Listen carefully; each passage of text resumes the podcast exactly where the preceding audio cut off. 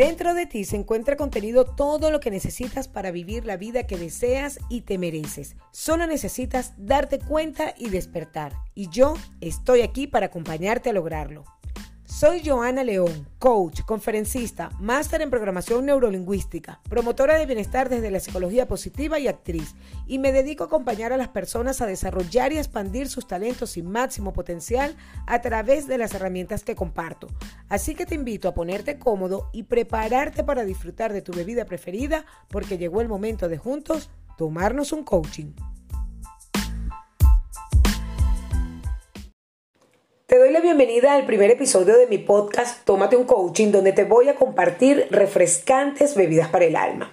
Y debo confesar que desde hace un año aproximadamente quería comenzar a grabar estos episodios. Sin embargo, había algo que me detenía y no lograba determinar qué era exactamente, hasta que por fin lo descubrí. Y sobre eso es la bebida que nos vamos a tomar el día de hoy. ¿Te ha pasado que algunas veces tienes muchas ideas en la cabeza que deseas llevar a cabo y no sabes por dónde comenzar? Bueno, eso era justamente lo que me pasaba a mí. Y sí, no te sorprendas, a los coaches también nos pasa. Y deseo compartirte algunas preguntas que yo suelo hacerme y que me han funcionado para ordenar mis ideas, priorizar mis metas y por supuesto tomar acción. La primera pregunta es que determines cuál de todas esas ideas que deseas llevar a cabo es la más importante para ti. Porque seguramente algunas serán más relevantes para tu vida y otras no tanto. O tal vez de la ejecución de una de ellas dependen otras. Es como cuando estamos en la universidad que una materia prela a la otra. Bueno, algo así funciona también con las ideas. A veces tenemos muchas ideas, pero tenemos que ejecutar primero unas para luego pasar a las otras. Entonces, es vital que logres jerarquizarlas por orden de importancia. Otras preguntas que te pueden ayudar es ¿por qué y para qué deseas lograr eso? Estas dos preguntas son súper, súper poderosas. Y la respuesta que te des yo te invito a que te repreguntes. Es decir, si yo, por ejemplo, deseo bajar de peso y yo digo, ok, deseo bajar 5 kilos, ¿por qué y para qué? Bueno, porque deseo verme mejor y para tener una mejor salud.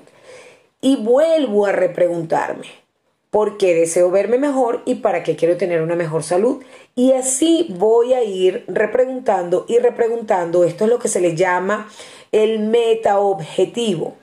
Y cuando yo logre la respuesta o cuando llegue a la respuesta que resuene con mi ser, que yo sienta que llega a mi ser, esa es la que necesito, porque esa es tu principal motivación para comprometerte a lograrlo.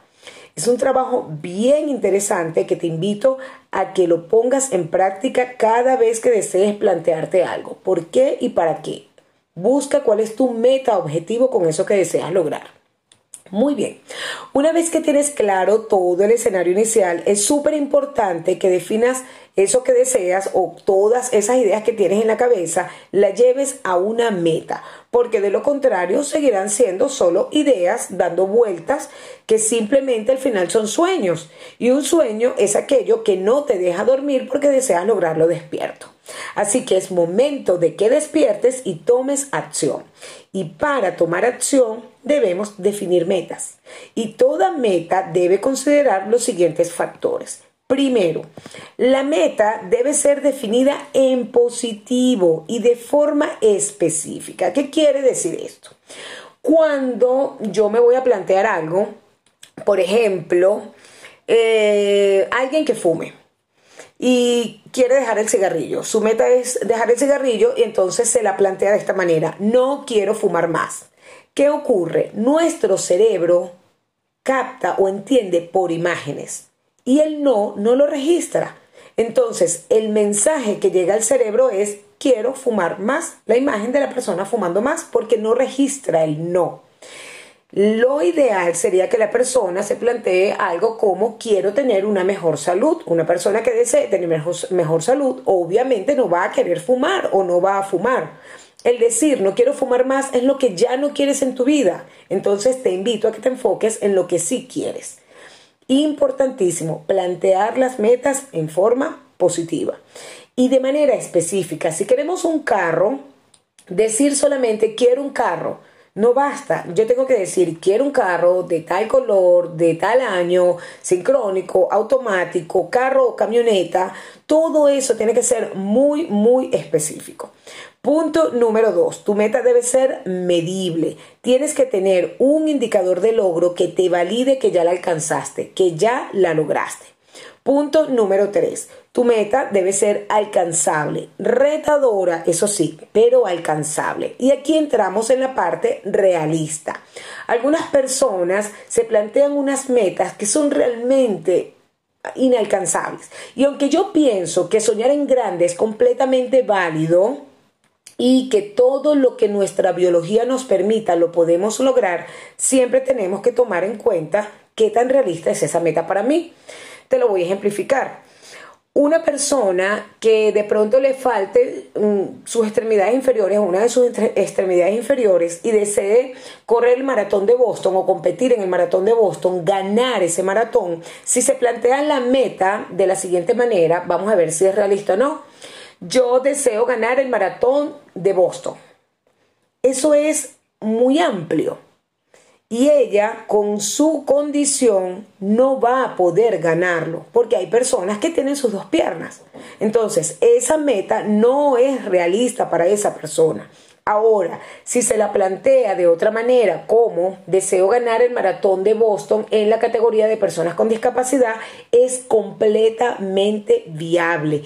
Es una meta alcanzable, además retadora y realista, porque va a estar en igualdad de condiciones con los demás competidores.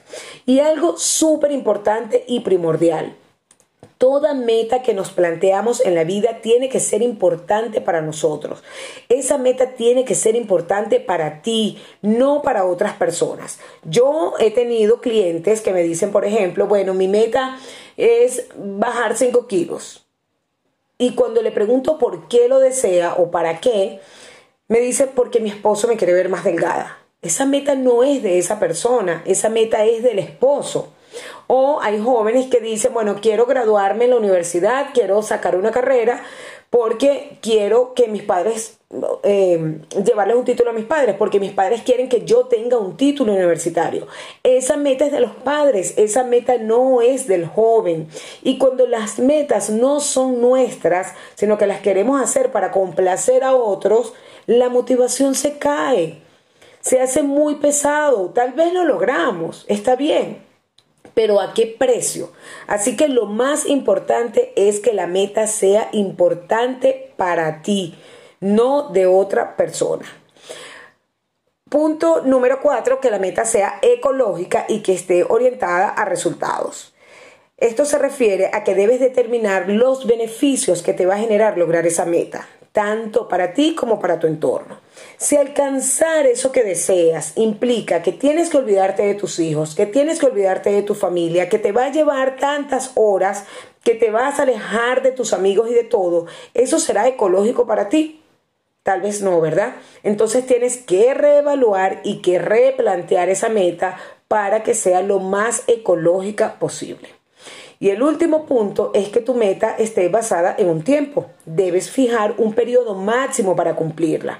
Si no le colocas fecha a tus metas, eso sigue siendo un sueño. Y muchas personas plantean las metas sin colocarle una fecha límite. Entonces dicen, bueno, me quiero comprar un apartamento. Ni siquiera saben cómo es el apartamento que quieren, en dónde y mucho menos para cuándo. Lo dejan abierto. Y el universo no entiende, el universo no funciona así. Por eso es tan importante ser específico. Luego que tengas todos estos pasos definidos, hay una pregunta que debes hacerte y que es tan importante como todas las anteriores. Y esta pregunta es, ¿qué te ha impedido hasta ahora tomar acción para lograr eso que deseas? Una vez que tú comienzas a ver todo ese panorama claro, pregúntate, oye, hasta ahora, ¿qué es lo que me ha impedido tomar acción? Cuando yo me hice esa pregunta para comenzar estos podcasts, de verdad que la respuesta me dio risa. Y al final me doy cuenta que esa respuesta que te vas a dar a esa pregunta es la excusa perfecta que nos inventamos para procrastinar. Pero ahora que ya lo descubriste, es hora de hacerte cargo y tomar acción. A lo que quiero llegar con todo esto es que cuando queremos lograr algo, por supuesto que lo primero es definir con exactitud qué es eso que queremos lograr y elaborar un plan de acción paso a paso con objetivos claros de cómo lo vamos a alcanzar. Y un punto muy importante es evaluar los recursos con los que cuentas y me voy a detener aquí porque en este punto es justamente donde la mayoría de las personas comienzan a declinar. Y te voy a explicar por qué.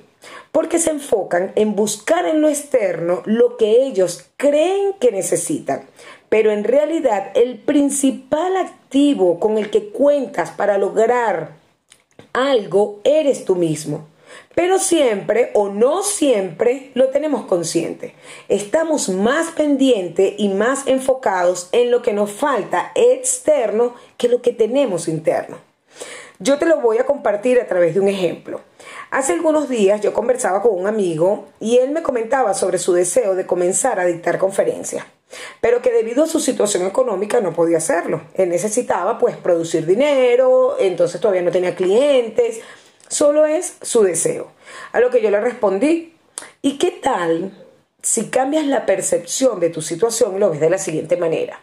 Que tu situación económica va a mejorar cuando comiences a dictar conferencias. Yo quise que él buscara una motivación que le generara la acción y eso es lo que te invito a hacer. Replantéate las cosas cuando veas limitaciones. Tienes que buscar una motivación que te genere la acción, que te haga tomar la decisión de dar el primer paso. Y tienes que hacerlo con los recursos que tengas en ese momento. No te detengas, no te enfoques en lo que te falta. Pon toda tu energía en lo que sí tienes y verás cómo todo comienza a fluir. Y en la medida que vayas avanzando, los recursos van a ir apareciendo, porque además los vas a comenzar a generar. Fíjate que una de las razones que me daba este amigo era que él no contaba con equipos tecnológicos como un celular inteligente o una laptop para diseñar su discurso, para montar las diapositivas. Pero si retrocedemos en el tiempo, nos vamos a dar cuenta que esto sencillamente es de esas excusas que nos inventamos, porque los conferencistas han existido incluso mucho antes de que llegara toda esta tecnología a nuestras vidas. Lo que quiero que logres ver es que no podemos volvernos dependientes de algo externo para lograr nuestros objetivos. Porque en el caso de este amigo, al final con que él tome, por ejemplo, papel y lápiz y comience a plasmar sus ideas y ofrezca sus servicios como conferencista, sin láminas, sin nada, con todas las herramientas que él tiene, con todo el conocimiento, no necesita más nada. Así sea de forma gratuita, que lo ofrezca un grupo de personas en su comunidad o en una empresa para dar a conocer a su trabajo, ya está dando el primer paso. Y aunque no está logrando tal vez el principal objetivo inmediato que él necesita, que es generar dinero de forma inmediata, da el primer paso que lo va a sacar del lugar donde se encuentra, que es ese de la parálisis por análisis, donde muchas veces nos quedamos, para avanzar hacia el lugar donde desea llegar.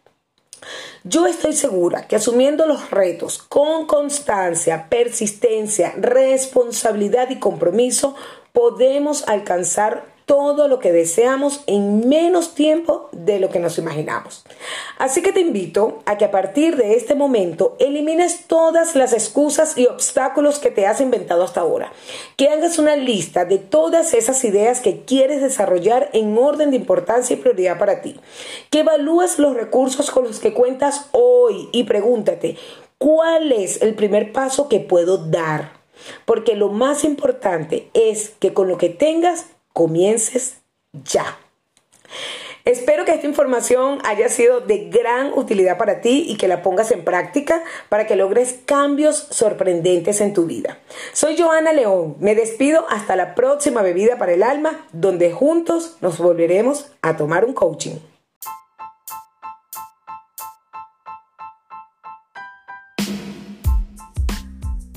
Hasta aquí llegó nuestra refrescante bebida por el día de hoy. Suscríbete a este podcast, compártelo con personas que consideres que le puede ser útil este contenido y déjame tus comentarios, los cuales son de gran valor para mí.